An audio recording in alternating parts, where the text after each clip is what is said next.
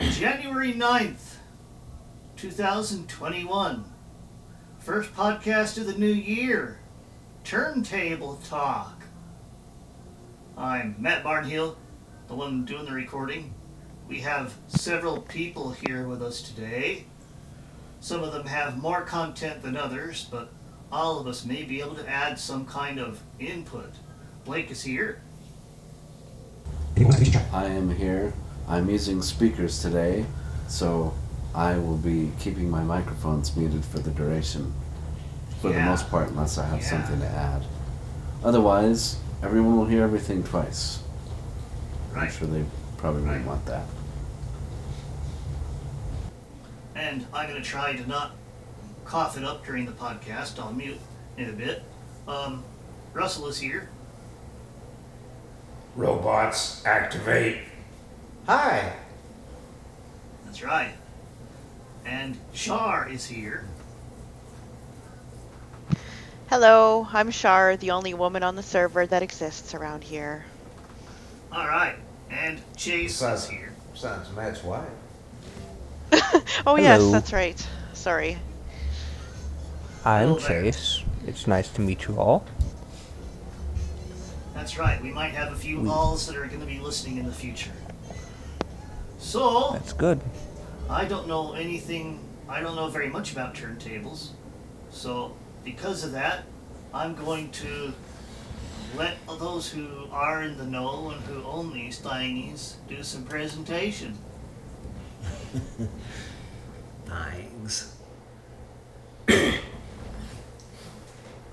Well, do we draw stars to see who goes first? I wasn't. Yi- nobody got yielded to. Hey, I think you it were was going to go you, first. Russ.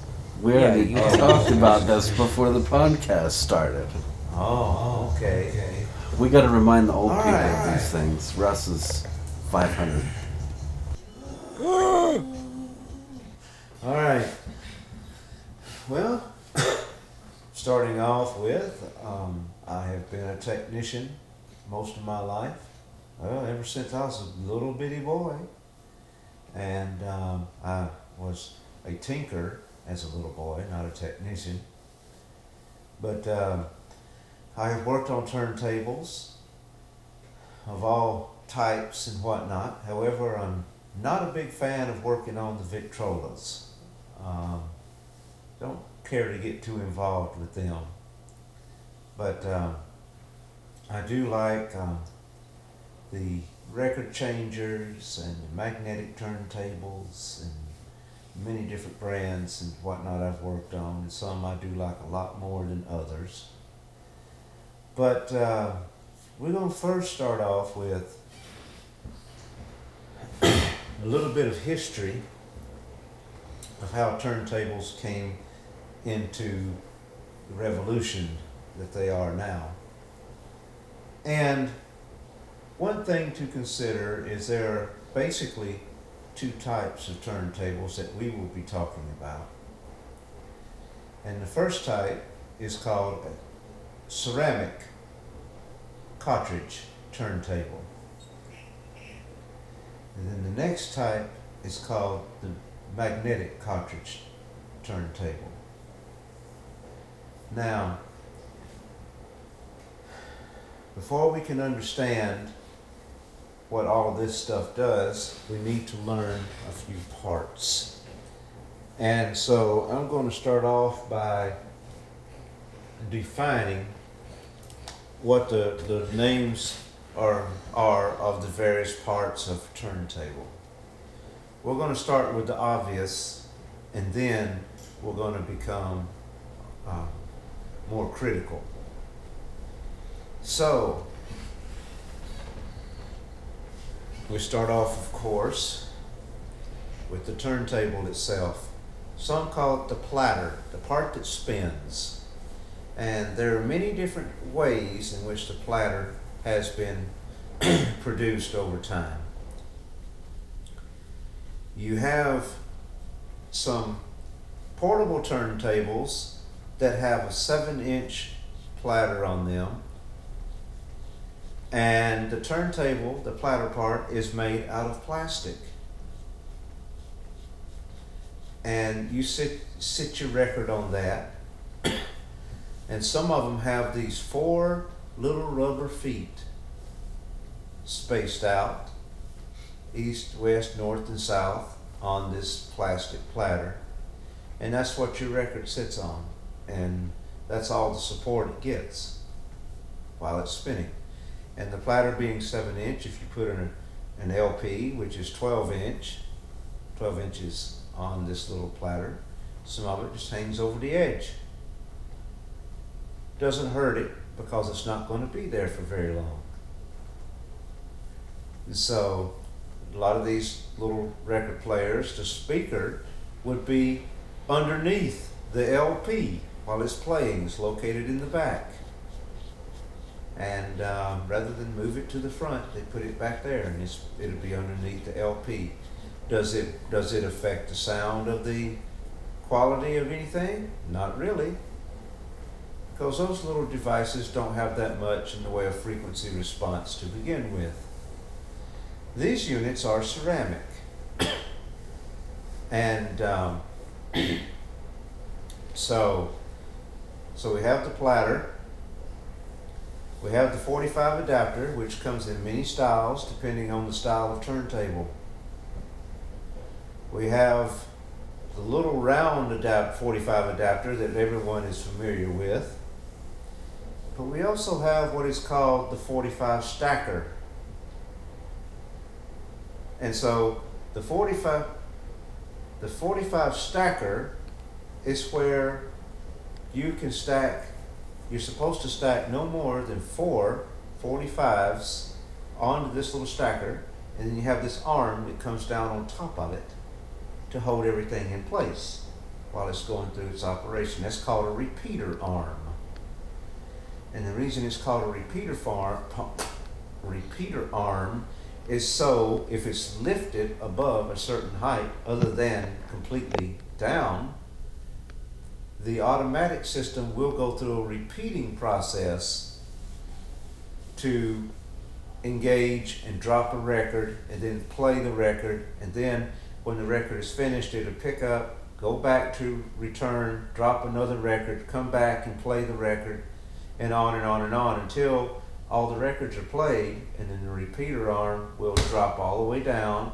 And then the automatic system will pick up at the end of the record go back to return and then put the arm at rest and then shut the whole turntable down and so it's called a repeater arm because it makes the automatic repeat until all of the records are played.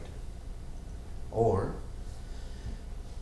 you can pull the repeater arm up and move it off to the side and it will make the turntable repeat that record indefinitely until you put the repeater arm down. Or if you press the auto button during this process, it'll pick up the tone arm, go back to return, and then come back and start the whole record over at any point. So, many functions of that. So we have the repeater arm named, we have the platter named, we have the 45 adapter named, the two styles and the stacker, and we have the center spindle. That is the center of the platter, where the little hole records, that's where they're centered. And some have a stacker for the changers. That's when you want to stack your LPs. You can stack up to four LPs and it will play one LP, pick up the tone arm at the end, come back to return, drop an LP, start playing it. Same way the 45 stacker works. So, many styles of turntables do exist. And as, as time has gone on, turntables have de-evolved from what's, from what they once were in some ways.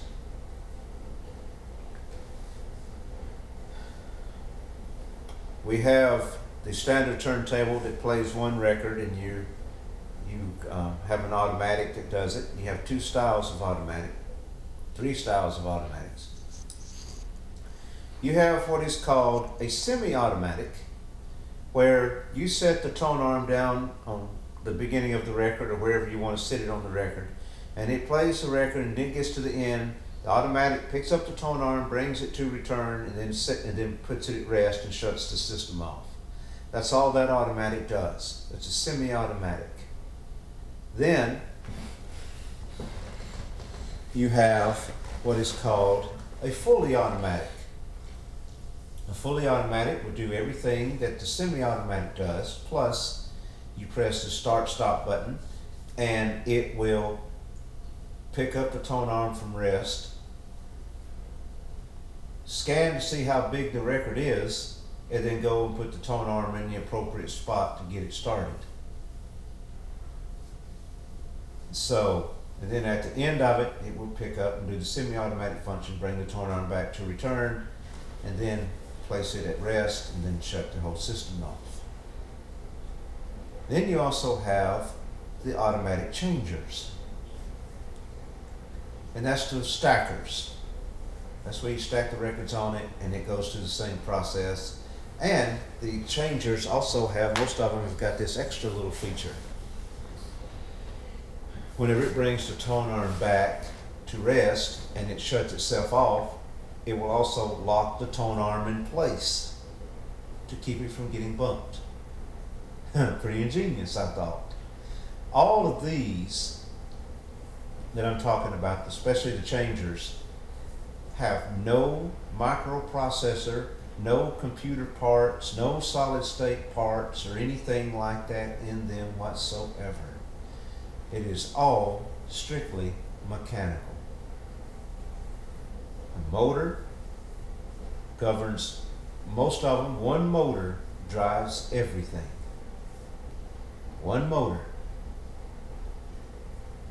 And you have many styles of motors.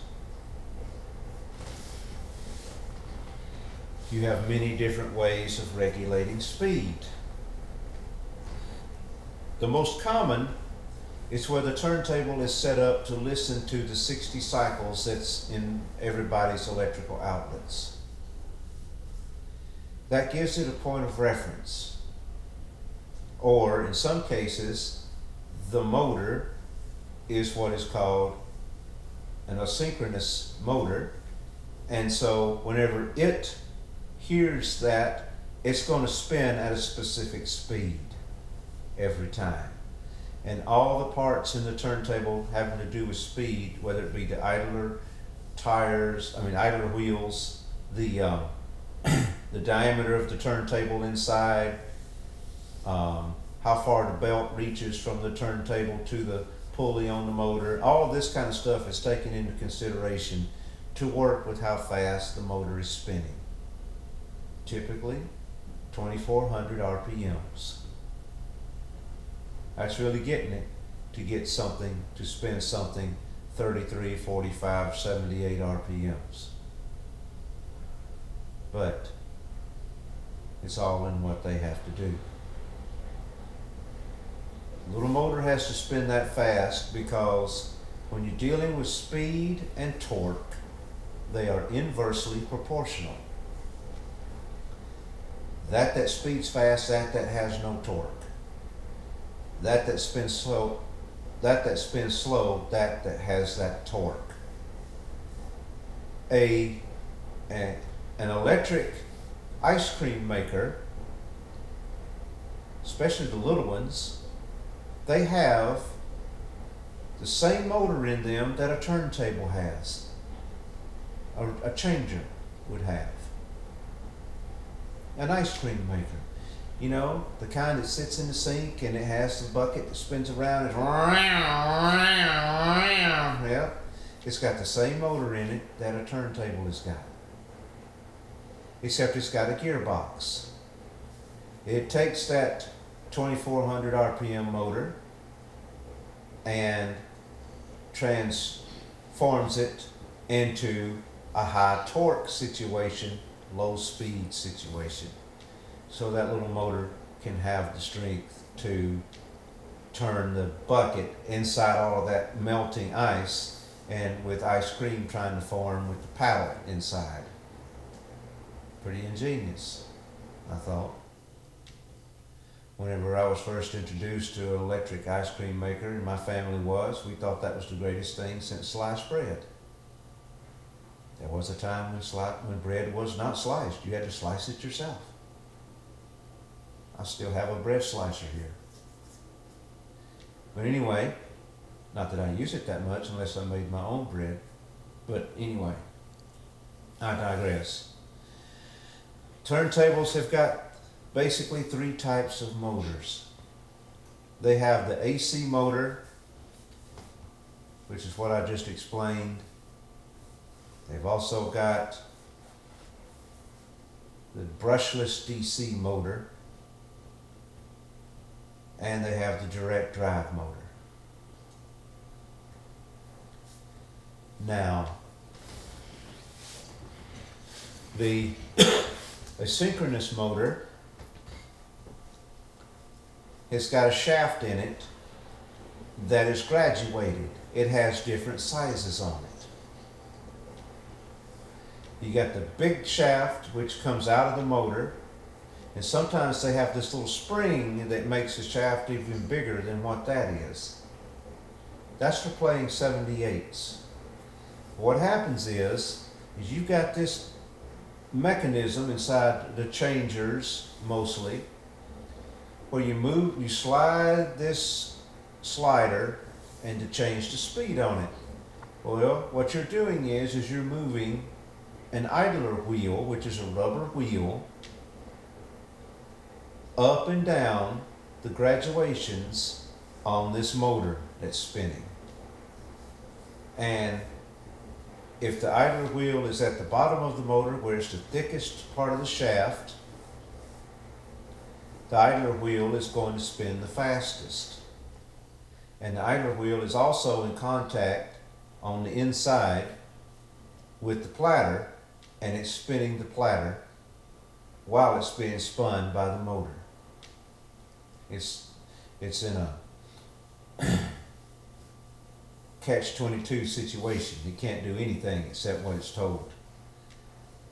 When you change the speed, it's going to move up that shaft to a smaller diameter and it will spin slower, therefore the turntable will spin slower, and so and so on. That's how changers change their speed. Now, that's asynchronous. AC asynchronous. Now you have the DC brushless, the brushless DC motors. These are servo controlled. There's that magic word, servo. Servo is a circuit that regulates how something does something, and it also has feedback to know how much it has progressed or not progressed once the order is given. Servo also needs its own point of reference. Servos can be designed to listen to the 60 hertz hum, or a servo, some of them, like my Technics turntable here, it creates its own point of reference. That's why my turntable is called a frequency generator servo turntable system. It creates its own tone to listen to.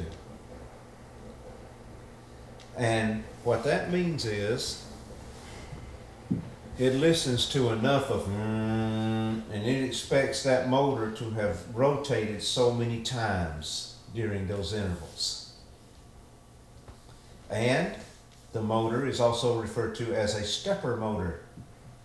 It's giving feedback on every time it's made a revolution or so many clicks inside the revolution. Every, whatever it's doing, the servo is aware that the motor is spinning and that it is spinning at the right or right or not the right speed. And the servo, if the motor's not spinning fast enough, the servo will say speed up. If it's not if it's too fast, it'll say slow down. And it's watching it as it's doing it to tell it how much to speed up or slow down. That's how come a lot of times when you hear a belt driven turntable start up, you hear it go, mmm, like that. That's that servo go, go, go. Slow down. You got it. Nailed it. That's servo. And you have another type of motor, the direct drive motor. The direct drive motor has no belts. Your platter is sitting on top of the motor in this case. And if you remove the platter, you'll see this big round thing that's underneath there. It spins. That is the top part of the motor, which inside of that is nothing but a great big donut shaped magnet. And underneath that magnet are these coils of wire. These coils of wire, when voltages, AC voltages are passed through them, interact with that magnet. Thus, the magnetic fields propel the turntable while all is suspended above the coils. And here's that magic word again. Direct drive turntables are controlled by servos. It's a servo motor doing the action. So, it knows how fast that turntable is spinning. It knows to tell it to speed up or slow down. And some of them even have auto strobe. You see it come on and lock right on there. Some of them are called quartz lock um, servo. Quartz lock frequency generator servo. If it's quartz lock, that means it's got a very, very precise point of reference that it's listening to that doesn't change for anything. So, unless something is wrong, all things have malfunctions. So, we're going to move on from all of that wonderful stuff and move over to the strobe, which a lot of higher performance turntables has got what is called a strobe and strobe pitch. That is to set the speed of the turntable accurately. How this works is there is a light. It's a neon bulb, sometimes it's an LED, according to how they set it up. And it is being reflected onto mirrors that go around the circumference of the turntable facing outward. Now, what happens is, is while the turntable is turning, that light is flashing approximately 60 times a second. And when the light comes on, you see the reflection off of the mirrors. That's right there next to it. When the light goes off, it's all still moving. And then when the light comes back on again, the mirrors have moved, but they're lined back up again with another set of mirrors in the same place, you hope. Whenever this is going on and it's moving that, that quickly, it gives the impression that the dots that are going around the turntable in front of that light are not moving. That's what a strobe does. It freezes live action. Whether on a turntable, whether in a discotheque, it can freeze live action. So, if it's moving, if the, if the lights are marching in the direction that the turntable is turning, that means that the speed is too fast. If they're marching opposite of the direction of the turntable, the way it's turning, the speed is too slow. So that's what a strobe pitch is and how it works. And all of this is adjusted by your pitch control. Now, we're moving on over to the everybody's favorite, the tone arm. The tone arm, most of them are what is on a pivot. That means the back of the tone arm stays in one place and it pivots from straight down over to an angle on the to, to the turntable to the end of the record. That's what most of them do. There's another style of tone arm action. It's called linear tracking.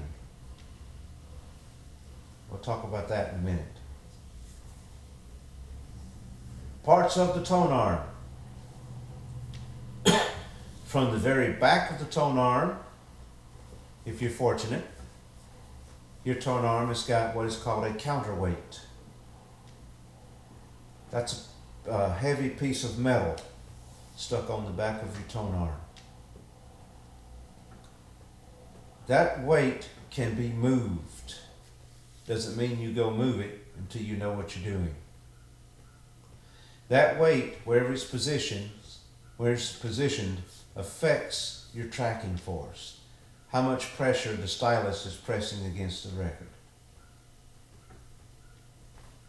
All styli have specifications detailing how much tracking force is necessary for them to perform their function.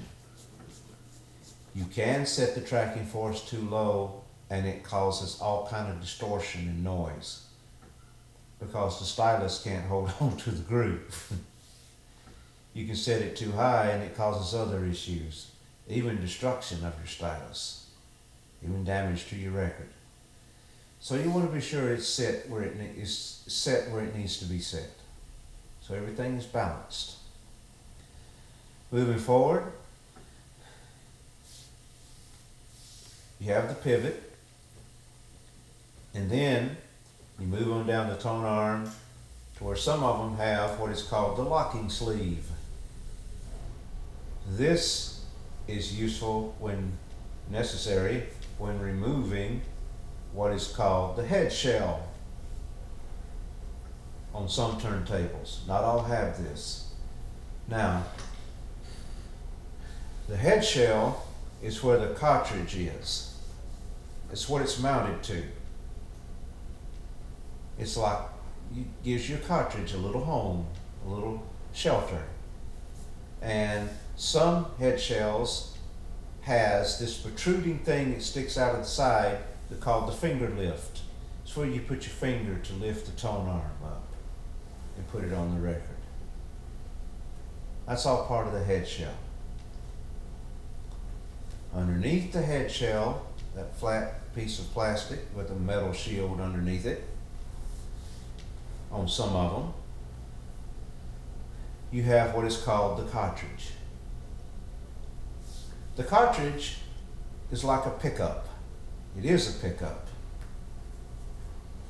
It's what's listening to the stylus. Stylus is the business part of the whole system. It's what's touching the record. It's what's being vibrated by the record. Now, you have different types of cartridges. You have what is called a ceramic cartridge, which is one of the oldest cartridges. A ceramic cartridge can send audio into a line input. It puts out that much sound.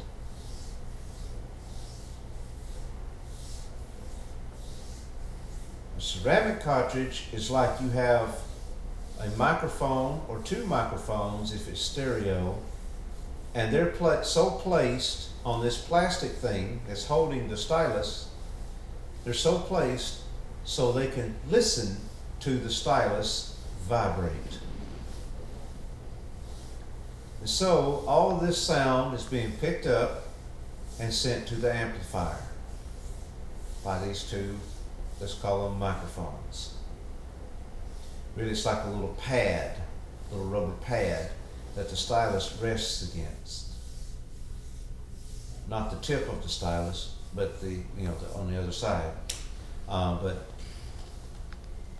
where the cantilever, which is the long part that um, is not touching the record, but what the tip of the stylus is mounted to, is called a cantilever. And so that is picked up and sent to the amplifier. The cantilever vibrates because it's on the suspension. Now, you have what is also called the magnetic cartridge. You've heard it said dual moving magnet, single moving magnet. Well, that's the popular thing now is the moving magnet. There's also a moving coil, but we're going to talk about the moving magnet. And the, the magnetic cartridge doesn't work like the ceramic does. The magnetic cartridge, how it works is the cantilever, the stylus tip, and all of that is the microphone.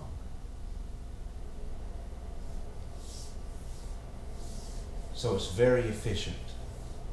You have a greater frequency response with the magnetic cartridge rather than the ceramic one.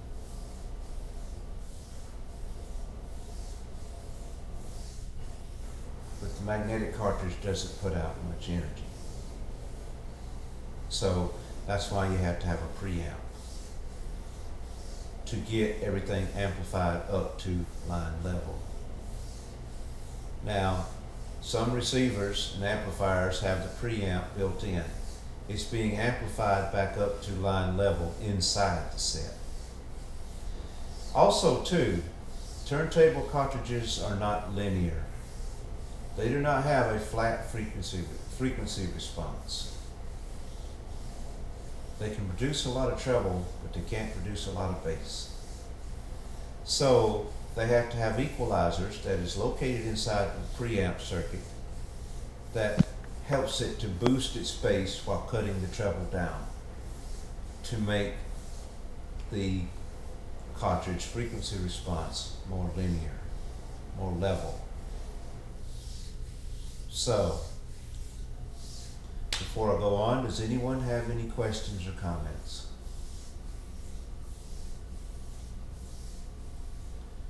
Okay, either no one has any questions or they're asleep. I find it very Anyway. interesting. Continue. Okay, thank you. Now, we're going to talk about how the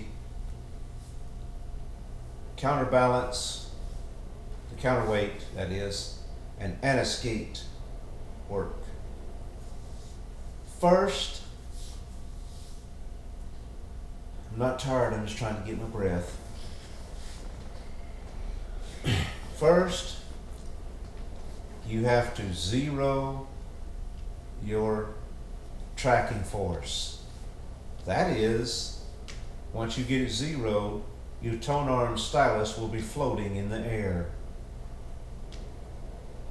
You have to get everything zeroed so it'll be calibrated correctly whenever you add the weight back to it. The counterweight has got numbers wrote on it on this little ring that spins. And so you want to get everything zeroed like a seesaw where the, where the tone arm is completely level, suspending in space. Then you spin that little ring around, not the counterweight, but the little ring to where the zero appears and it's pointing at the line on the tone arm to tell you that it's zeroed. Then you clamp the tone arm down,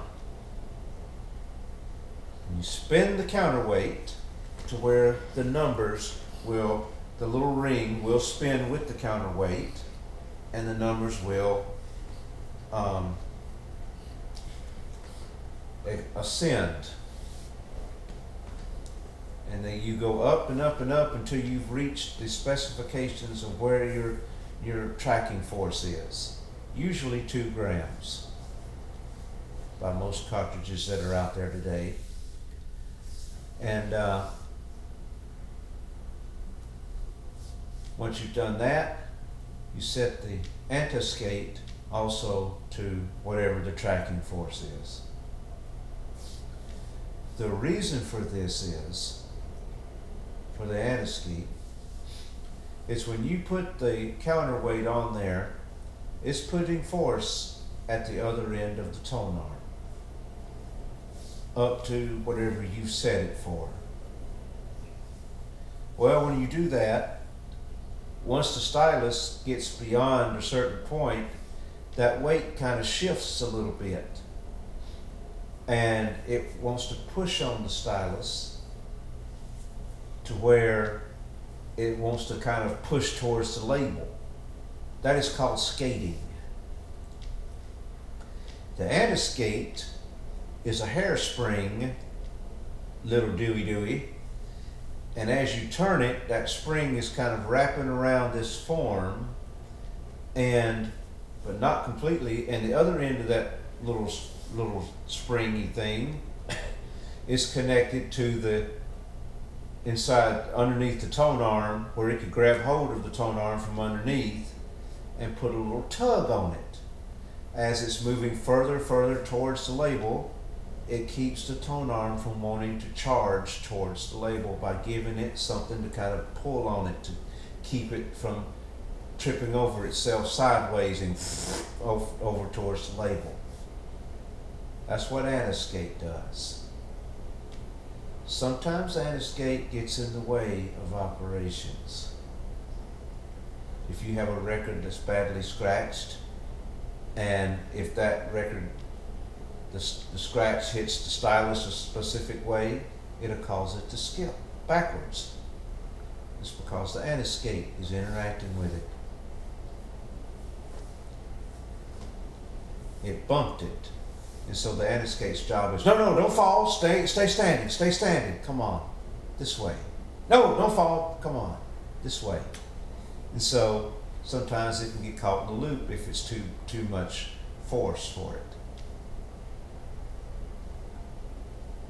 Sometimes you turn the anti-skate off on old records and it'll play the record perfectly.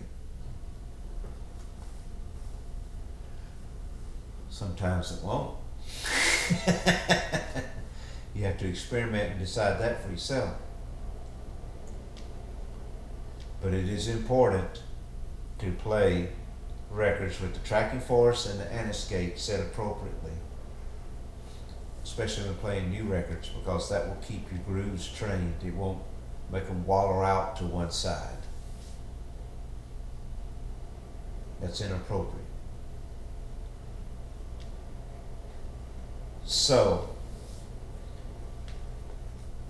I hope I've explained that well enough. Now we're going to talk about the wires behind the cartridge. The wires that's in the tone arm. What's all of that about? It's really quite simple. The wires that come out of the, tone, the um, cartridge, there are four of them. The two up at the top of the cartridge, one of them is audio left channel. Another one is audio right channel. The bottom one is audio um, ground, left channel. The other one is audio ground, right channel. They are two separate grounds. Then you have a fifth wire that you don't see. It's inside the tone arm. That is the tone arm ground. That is to prevent whenever you're reaching for the tone arm, keeps it from going throwing its bad looks at you. It gives you the point of reference. Ground means zero volts. What do you get whenever something faces zero? Nothing. So, if uh, whatever you're doing, because you, your body does radiate energy, electrical energy, if you coming towards that ground on the tone arm and it picks you up, it's going to send it with that zero volts, and so therefore the amplifier is not going to hear it so easily. It's not a guarantee always, but it's going to greatly reduce it. And the cartridge, it's got its left and right and grounds for each left and right. So only the audio is heard and nothing else. These things are crucial in high amplification, whether it be ceramic or magnetic or magnetic heads on a tape deck or whatever. Those things are critical. They've got to be where they're supposed to be.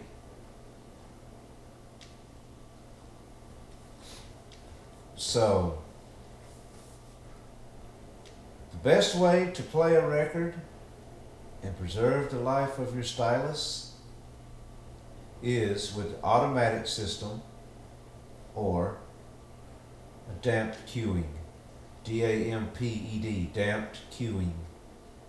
Damped cueing is whenever you throw the switch, the tone arm slowly lifts up, and when you put it over the record and you throw the switch to let it go back down, to descend, it slowly goes back down. That's called a damped cueing. It's damped. It it's cushioning, viscous. So that's the best way to do it. Anything else, unless you've had extreme practice, which is not wrong, keeping in mind no one is born knowing all of this stuff except for me.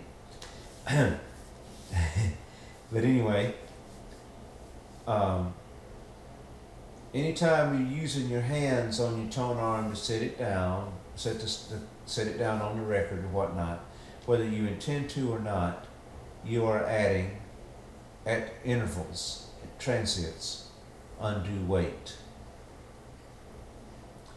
But it's not a horrible thing. Because sometimes you got to do what you got to do. And that's the way it is. Now, for a lot of you newcomers, when you set your tone arms down and it makes noise and it horrifies you, it's the most awfulest thing you've heard. Well, keep in mind, most of you are using magnetic turntables. That little stylus is the microphone element itself. And whenever it encounters anything, anything, that amplifier is going to hear it. The more the weight, the more the jiggling, the louder the sound. and to get it perfect or almost perfect, because you can't, you will never get it perfect regardless of who you are. Um, there's going to be some sound. Always remember to turn the amplifier down low whenever putting the tone arm on the record. So you don't overwork your speakers and don't overwork your amplifiers. It's very important. Your amplifier and your speakers will love you for it.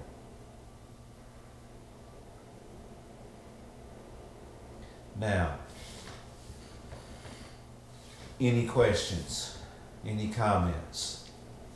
Is there anything I've missed? Is there really that much difference in frequency response between the magnetic and the ceramic, where the microphones are further up the chain? Is there that much difference? Absolutely yes. Oh, The frequency res- the frequency response of my magnetic cartridge on my turntable right here is 15 hertz to 35 kilohertz. nice. The frequency response of a ceramic turntable is about 100 hertz to 6,000 hertz. Wow, that's a huge difference. Mm-hmm. Why did they put better microphones up really in that is, circuit though. then? Doug, try, go ahead, Matt. Matt. Why didn't they put better microphones up in that circuitry then for the ceramics? Because um, the ceramics are meant to be cost effective. Oh, okay. They're not meant to be high end like magnetic cartridges were back then. or are now. Or, Or are or- now. or they're not quite they're not quite the same way they're not quite the same as what they once were. not unless you want to pay a thousand, two thousand dollars for one, which is ridiculous. Have you eh, have any Only of you ever reason had they the power cost go out much while is- listening to a record and then everything slows down regardless of whether it wanted to or not? Oh yeah, didn't have a choice. Oh yeah. Can I make a comment? Sure can. Um, I was just gonna say, I think I had some sort of a power surge happen with me, Matt, uh, about a week and a half ago, uh, where my uh, record uh, slowed down and then it went back to what it normally would be A normal speed, after. Yeah, and it was very strange because it's never done that again. So I'm thinking there was something Wow. going on in my Okay. building for that to happen. The power didn't go had to have been completely a power out, surge. which is good. Yeah, yeah, definitely so. Ooh, this is gonna be really strong tea. I let this steep while I was cooking, so it's been steeping for about 15 minutes. Now You've been doing a good job, Russell. counterbalance. Thane, thank you very much for everything. It's been good information. Sure. So Have, I'm gonna uh, again. One more. Have one more we, uh, thing to- one more thing. Go ahead. Have Have you uh, talked about the S-shaped tone arm? Because I've been in here for the past 40 minutes, so I don't know if you already No, covered that not. or not. Okay. I No, have not not. yet. Um, okay. One thing I want to talk about is some turntables do not have a counterbalance. Mm-mm, they're fixed. With- Well, I'm going to get into that. They have what is um, called a spring balance. And so they have a spring in there, and the spring is tugging on the front side of the tone arm from the back. And that can be adjusted in a lot of cases. It can be adjusted in any case because you can you can tighten and loosen a spring if you know what you're doing and you can see. um, I used to be able to do that with the greatest of ease, but I can't do it anymore like I want to. But uh, anyway, and the spring is calibrated to work with a specific cartridge. More than likely, the cartridge that the thing came with. And so, and you say, well, aren't all cartridges the same? No, they are not. All cartridges have different masses, different weights. And mass and weight are not the same thing. So, you have to take all of that into account and make everything counterbalanced correctly because your job is to make that little suspension effect that the, the cartridge is experiencing with the stylus be just as comfortable as possible.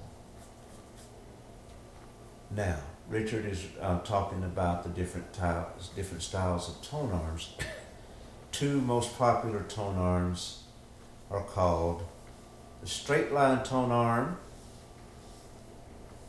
and you have what is called the S-shaped tone arm. Some S-shaped tone arms really are J-shaped tone arms, but they're called S-shape anyway. They have a specific function, each one. The straight line tone arms are just like what they sound. They are straight. And the cartridge is at the end and it's kind of got a little leaning towards the um, towards the label a little bit if it's held straight, you know. So, um, yeah, those are those are straight line tone arms, and a lot of those have the finger lift on the very front of them. Strangely enough, and rather than sticking out the side.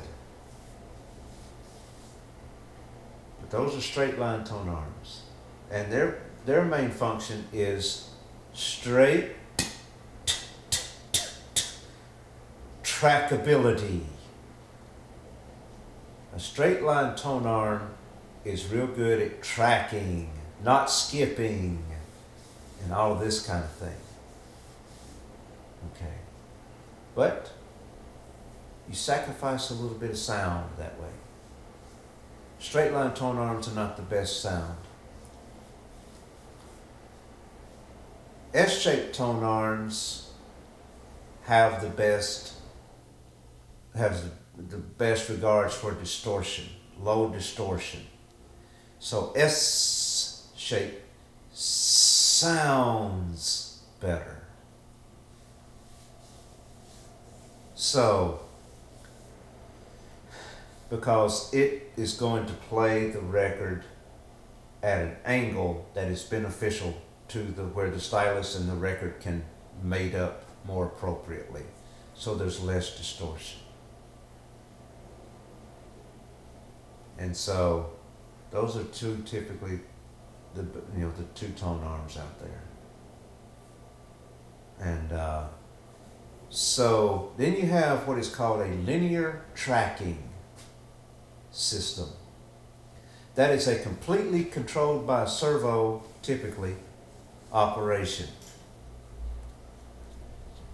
That is where the back of the tone arm is not on a pivot, it's on a suspension. And the whole tone arm moves horizontally down the record.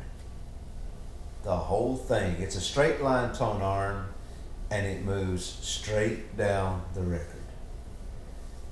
And the way it is described, the linear tracking turntable plays the record the way it was cut on the lathe.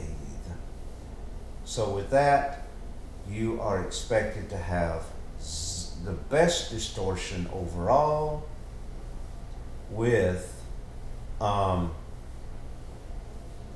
the best zero tracking error. Linear turntables should have no tracking error. Does that mean they ever skip or get caught up in a groove? Yes, because no record is perfect. And some linear tracking turntables get confused if the record is not perfect. especially the cheap ones. Okay, does everyone understand what a linear tracking is and S shape and straight line is? I guess so. Yep. Yep, so far Okay. good. All right. You also have what is called a programmable linear tracking. Now, a lot of records have a space in between the songs on there. These spaces are visible. They are called lands. L A N D S. Lands. That's what the little spaces are called. And a programmable linear tracking has got an optical sensor on the front of the tone arm, just ahead of the stylus and it can look down at that record and it can look for those lands. You could say play track five out of eight, and it will scan the entire record and memorize where all the lands are. And then it'll come back and mm, drop it right there at the beginning of track number five because it saw it and it's got it in memory. And now and then you can press go back two songs while it's in the middle of playing. It'll pick up the tone arm and go back two songs, descend it, and begin playing at track three. Programmable linear tracking turntable.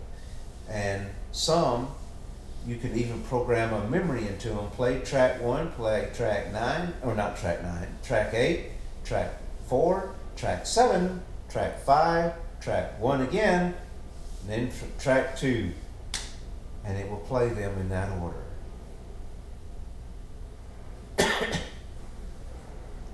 That's programmable linear tracking turntable with memory. Also, some of them with that sensor. It'll scan out there and see that it's a 12 inch record and it would automatically set its speed to 33. It'll see it's a 7 inch record and it automatically set its speed to 45. That is not a perfect situation. It is assuming if it's a 12 inch record, it's 33. If it's a 7 inch record, it's 45. That's not always the case. I got some 40, I got some 7 inches that are 33s, and I've got some 12 inches that are 45. Charlene and I just listened to one a couple of days ago. So do I. Yep. I have 12 inches that are 45. I was gonna say, can you can you t- still manually tell it Yes. that it's the right speed? You Okay. can over, you just have to stand there and do it when it's, you know, gonna do it. So, that's a little inconvenience, but that's the way it is. Price of fame. I kind of want one of those. Uh, They're a piece of junk. Um, Yeah. What I'm talking about. But uh, nevertheless, they were cra- handcrafted by the devil himself. I know I've worked on two of them, three of them. The ones I repaired, they left working, but they didn't work long. They were junk. And they were made by BSR. Um, but anyway, someone even wrote in a forum in regards to this changer, I mean changer, this uh, player having zero tracking error. He wrote, a BSR with zero tracking error? Hmm. it was funny.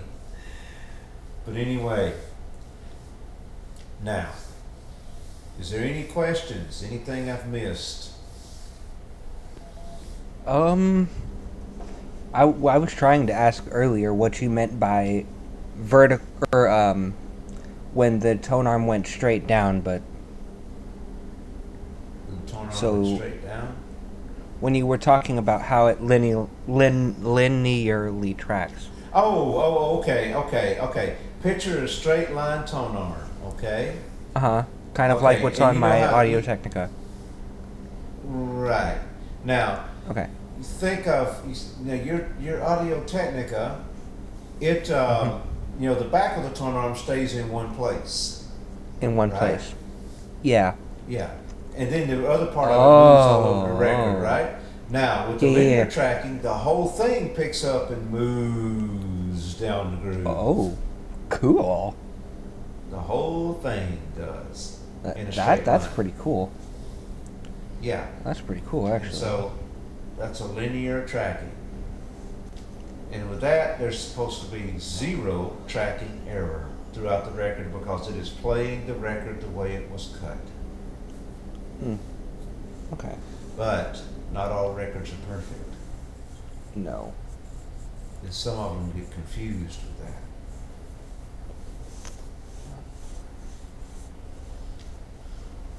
Okay? Any more questions?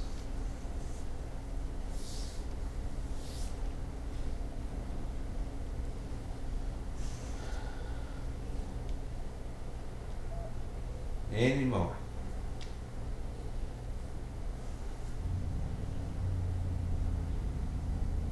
Or Anybody? somebody's engine?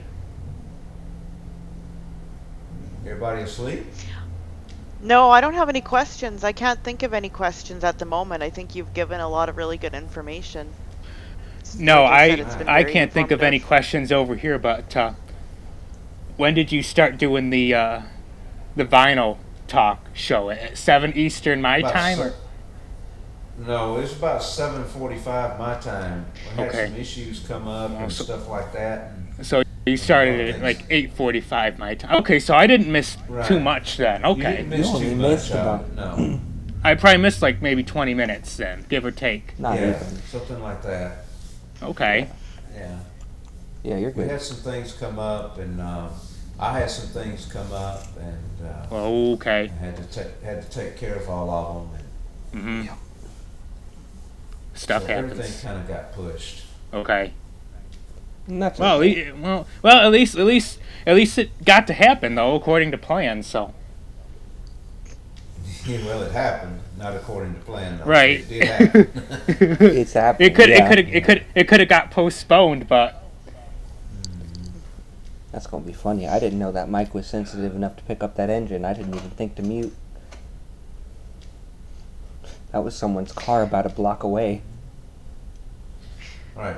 Um, does everyone here know how a magnetic cartridge works? I have a faint Mm-mm. inkling. I'd like to Okay. hear the description. Okay.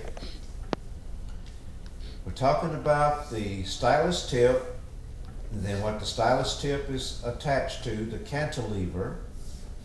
And the cantilever goes into this little rubber ball looking thing. It's held in there by epoxy.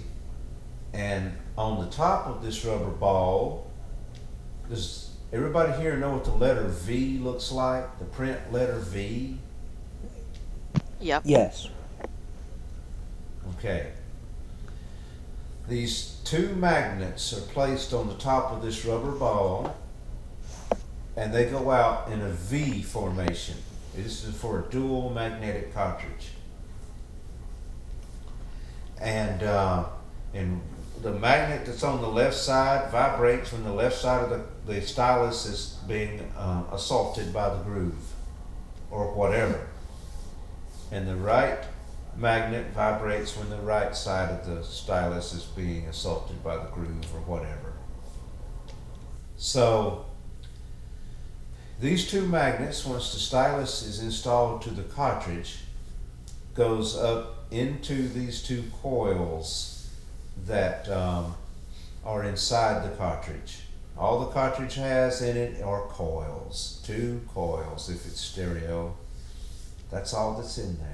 Two coils, and they are covered in epoxy to hold everything still over time. You're never going to take a cartridge apart and work on it. Um, so you might be able to do some minor things to it, like clean out the cores on the coils or something like that. That's if you've got the right tools and got the sight to do so, but not too much more. And then these two magnets go up inside the coils once the stylus is installed. and whenever the the stylus tip is vibrated, cantilever vibrates and the magnets vibrate and that vibrating magnetism inside these coils creates electricity. That's how a generator works. When the stylus is pressed up, it sends a voltage positive. When the stylus is let down, it sends the voltage negative. Vibrations, you get a sine wave, whatever wave it is, it's created um, from the vibrations. So that is how a moving magnet cartridge works.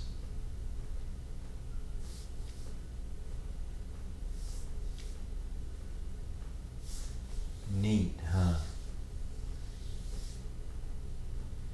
Cartridges and styli.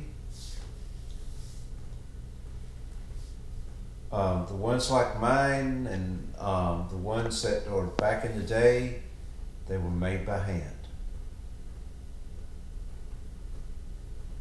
And someone actually sat there with a microscope and sculptured it and made it the shape it's supposed to be.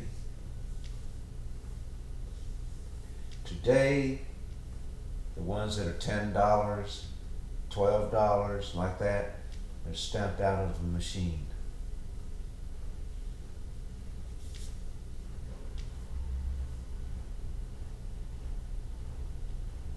Doesn't mean that they're horrible. It just means that they were mass produced.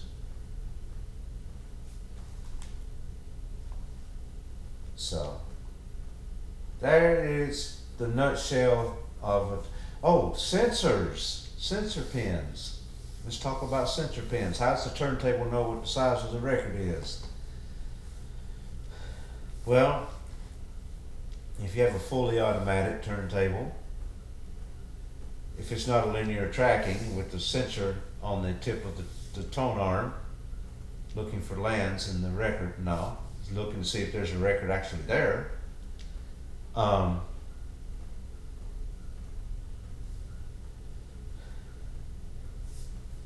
there are sensor pins inside the turntable itself, the, the platter. When you put the record on there and the turntable is spinning, checking out the record, you're preventing some of these sensor pins from lifting and it knows it's 12 inch. And if one sensor pin can come up and the other one cannot, it knows it's a 7 inch. They don't make a lot of turntables now that will do sensor pins for 10 inches. You pretty much have to play those manually, even on the changers.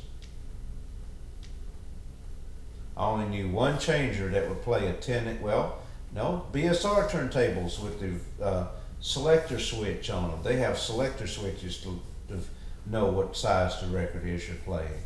Either they'll play a 7, a 10, or a 12. You set the switch on the side. But I've only known one turntable that would guess at the, what size the record is based on what speed it was, and that was a Garrard. Garrard's a real nice turntable. I like BSRs too, they're easy to work on.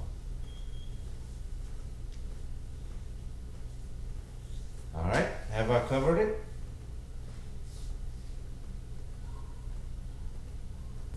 I believe you have. I think so. Yep, I'm good. I think you. I think you pretty much got everything. I think you nailed it all. If if you missed something, Yeah. I don't know what it could be. yeah, I can't think of anything. Good. I think I mean, everything my- you guys already know by, by your own experiences and mm-hmm. all this kind of thing. Yeah. So, Lifting up, putting down, just. just so we don't need to talk about what the brought- ground wire is for and all that stuff. No. So, No. You know, No. So, all right. The viewers might need to. Well, nah. Well, if Should've brought anyone, if any people who may be listening, or if anyone comes across this in the future, this would be a good thing to listen to for people who would want to get into vinyl or, or something like that. Absolutely. I did not have this. I did. I didn't have anything like this when I first started collecting vinyl. I had to learn it from, uh, well, Russell here. A couple years I later, so I had YouTube, but YouTube didn't prepare me for the nightmare that I was going to experience with my counterbalance and anti-skate. I knew they were going to be on my new turntable, and I was kind of freaking out. I'm like! This turntable sitting right here, um, I got this turntable for Christmas when I was 14. hmm, And, uh, I think and it still works to this day. Well, it's had, it's had a lot of work done to it. Yeah, recently too, it uh, has. Not recently. Wait, I thought It's it been got. about, been, been about five years. I thought you're talking Oh. about the. Uh, Oh, The know, when I got here, yeah, the, the stuff got some of his accessories got moved, uh, got lost in the move. okay, I thought you were talking the about the movers. Technics. Okay, I'm sorry, my yeah, I am talking about the Technics. Okay. Um, I am talking about it. Um, yeah, um, I lost some stuff off it, courtesy of the movers. And I had to buy a whole bunch of more stuff and rebuild my head shell. Had to buy a head shell. I got about three hundred Ouch. more dollars into it. So after the move, Wow. but that's because I I want I'm looking for a specific sound. and a specific way of it doing things. This turntable I'm very used to, and um, because I've had it for so long, I've been up and down the road with it before, and so um, I like it. It's the same way I It's feel easy about for me to maintain, so I have a question. I did this out of curiosity once. And I only did it for like half a second. However, when I was putting together my Crosley, I thought, I wonder if you can feel the direct drive motor spin. But when you didn't put the platter on, Oh. when you don't put the platter on, it doesn't do anything. I mean, it kind of goes. it does. It does like- do something too. Uh, you can aggravate it, and it'll go back and forth like a washing machine. It'll go whoa, whoa, whoa, whoa, whoa, whoa. It did that for, like- because it did that for a second, but then it stopped. Like it stopped itself. right. I'm kind of It wondering is how doing it knew. something.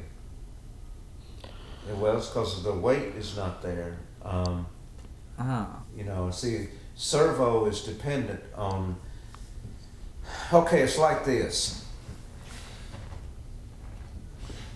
Let's say you're a servo, mm-hmm. and you're and you know that when you wake up in the morning, you're going to be on planet Earth. You're going to be inside that house. You are your grandmother's going to be in the den, and all your things are going to be with you where you are. Okay. Mm-hmm. Well, let's say you wake up and you're inside a void. Ooh, okay. you'd be pretty Well- confused. Right. You would panic, probably have a stroke and die, or something like that. But a servo would say, This is not making any sense to me. I've been given these parameters and none of the parameters are here. So, Mhm. what am I supposed to do? Hmm. Standing still is not one of my options. I'm supposed to be busy. And so, servos have been taught lessons over time by their engineers. Whenever this happens to you, darling, you don't have to do this. Some servos will shut down altogether. And sometimes it's hard to get some of them started back up again. You have to you, you have to convince them a technical way to get started Ooh, back up again. Yes. Gets to be a pain in the butt. I But uh, but uh, some servos have got a good heart about them. You unplug them, and you hook them back up again. And good morning. They're ready to go at it again. You know. So, yep. but um, but no. Um, whenever you are doing that, have done that, um, you have put your servo at a disadvantage because you have removed part of what it was told was going to be there for it, Ah, and it wasn't there, and so it didn't know what to do. makes sense. Used to used to servos when they encountered something like that, they'd go for broke and try to spin whatever it was just as fast as they can get it to spin, and then uh, it would heat up. Sometimes it would even glow, uh, fly all to pieces, and injure you Ooh, no thanks. Because servo had no point of reference. Kind of glad So, mine didn't do they've that. But I'm also No, they're not. Yours ain't going to do that because it's of a new generation, a newer generation. The servos hasn't done that in the last twenty years. Um, oh, wow. They have become more tolerant of the human race, hmm but uh, I forgot because as the ti- as time went on, as time went on, the younger generations are more undereducated and um, are apt to do things that they shouldn't, and so therefore we've had to design the equipment to be more accommodating. And with that, you get a trade-off. Where one thing has had to take care of itself, you have lost the performance of something else. Then that particular discipline or technology is forgotten. And, uh, you know, and then you wind up with the cheap mess that's out there now.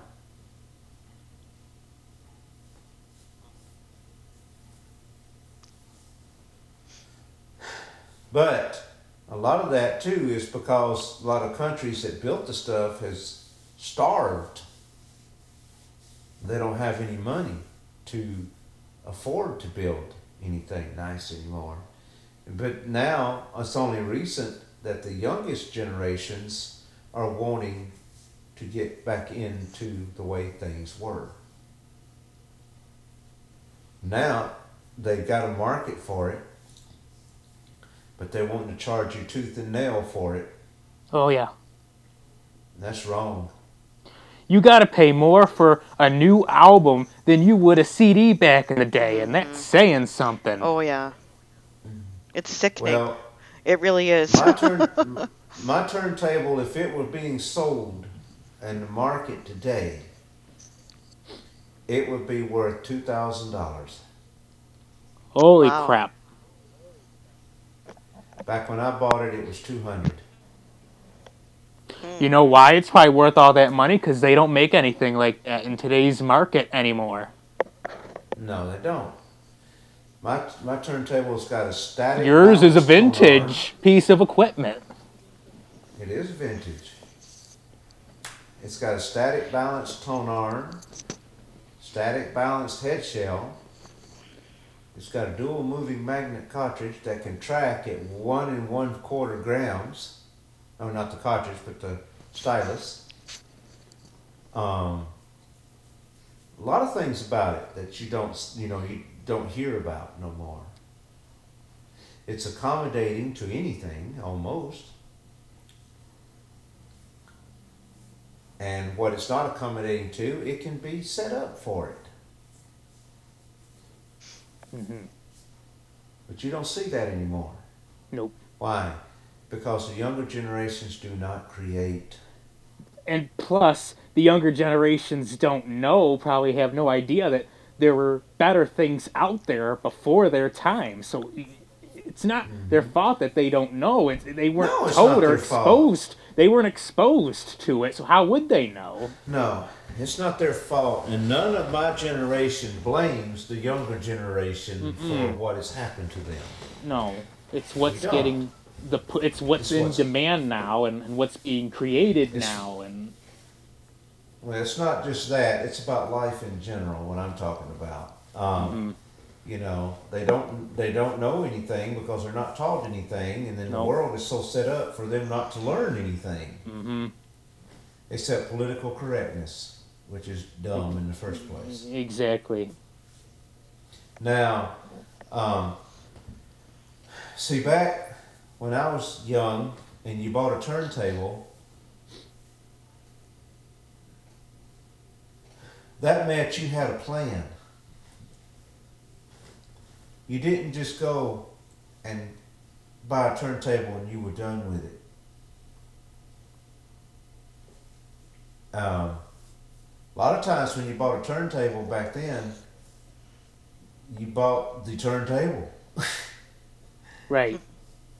You bought the base and the turntable. That was it. No Right. tone arm, no nothing. No, Okay. Nothing, yeah. You had to go buy the tone arm, and then you had to install the tone arm or have somebody install it for you that knew what they were doing, wire it up, and static balance it. Ooh. In other words, you were building your own system, then you were ready to be a DJ when you got done with it. Mhm. And um, Nice. you had to go buy your head shell, buy your cartridge, buy your stylus. Um, sometimes you had to buy the head shell cables. Mhm. Sometimes you Really? could buy the tone arm wires. Um, Wow. You know, you were building the thing.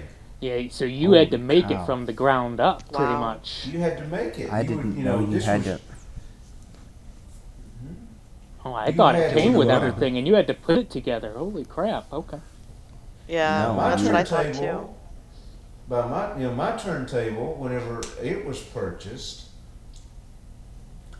a Panasonic wanted to be a little bit more lenient.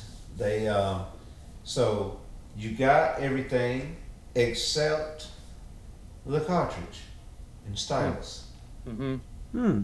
And the wires would be dangling down, uh, from the head shell. when you got it. Ooh. Alright? So, Today's modern generation. This is broken. Mm-hmm. They would they would try is to play it with the Chuck it. wires hanging off of it. You know, Yeah. so but uh, you know, you didn't get no hardware, no nothing. You had to buy that well, it came with the cartridge. Wow. So you had to put all that together because this was going to be your turntable. You chose it for what it what you wanted to do. Now, what your turntable does is totally dependent upon the stylus. Its frequency response, its distortions, mostly and uh, tracking force, all that is determined by the stylus. Whoa. The cartridge just holds on to the stylus and listens to it. Okay. And so,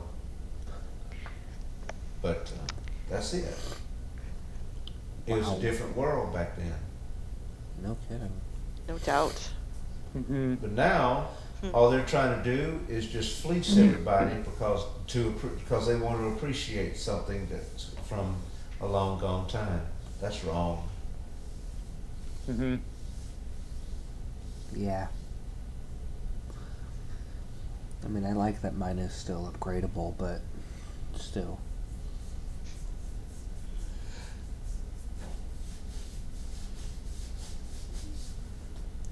Hello?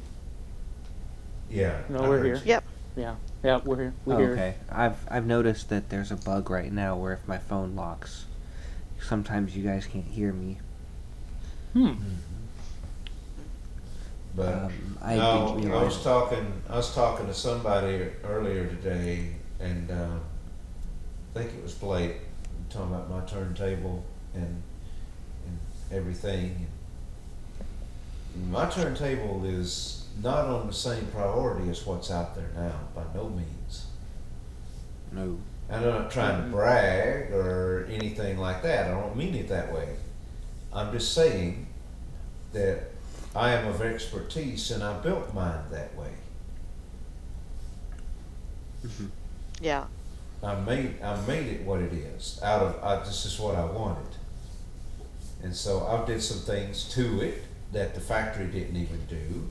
So there is no mm, oh, mm, mm, mm, mm, mm, nothing like that occurring from it. The only thing you hear is what has touched the stylus, and that's the only thing that's generated. Mm-hmm.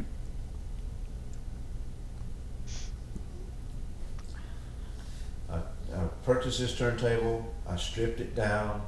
I even have a different tone arm on it than what it came with, and uh, and I made it mine.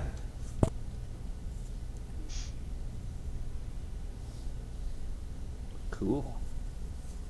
That is cool. Yep. Thank you. But uh, mine is a belt drive. I've always liked belt drives.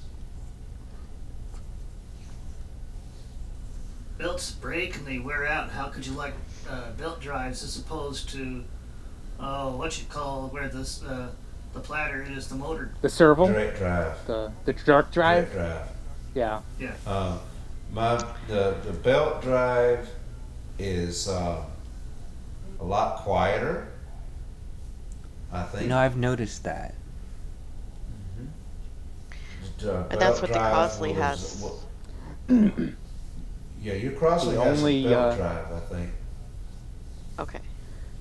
Okay. The only record player I had that was uh, a belt driven was the Sony one. Everything else was uh, the direct drive.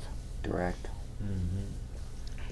But uh, um, the uh, sometimes the magnets on a direct drive fail and you're out of turntable. Ooh. Magnets do not like to have things opposing them all the time. They will decide I don't like it no more and they quit working. Then you probably gotta pay an arm and a leg to take it somewhere and get it fixed if you don't know what you're You doing with get it. it fixed. So you gotta get another turntable. Lovely. get another turntable. Yeah. Lovely. Wow. The only way you can fix it is if you find another one like it and it's working. Well, I'll be. Now I see why you like belt driven turntables better. Yeah, I agree. A lot easier to maintain. Yes. You had, Wow. uh, let's see, my last belt, uh, when I replaced it, let's see, it was what, 35 years old? Oh, wow. Dang. Oh, wow. That's older than Yeah. that's older than me. Yeah. Well, my turntable is older than you. Of course. My cartridge is older than you.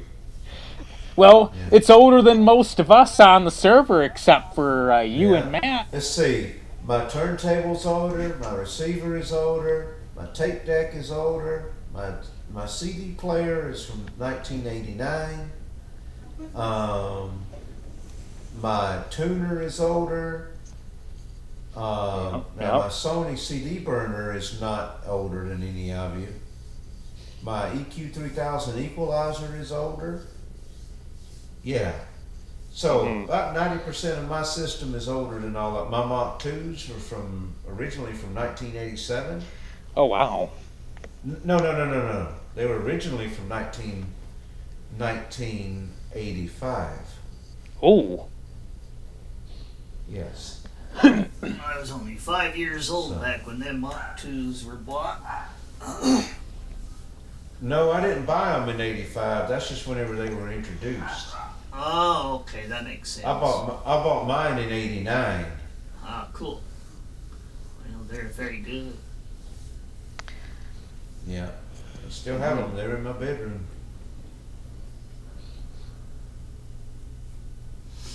All right, with the Scott sitting on top of them, little Scott. good.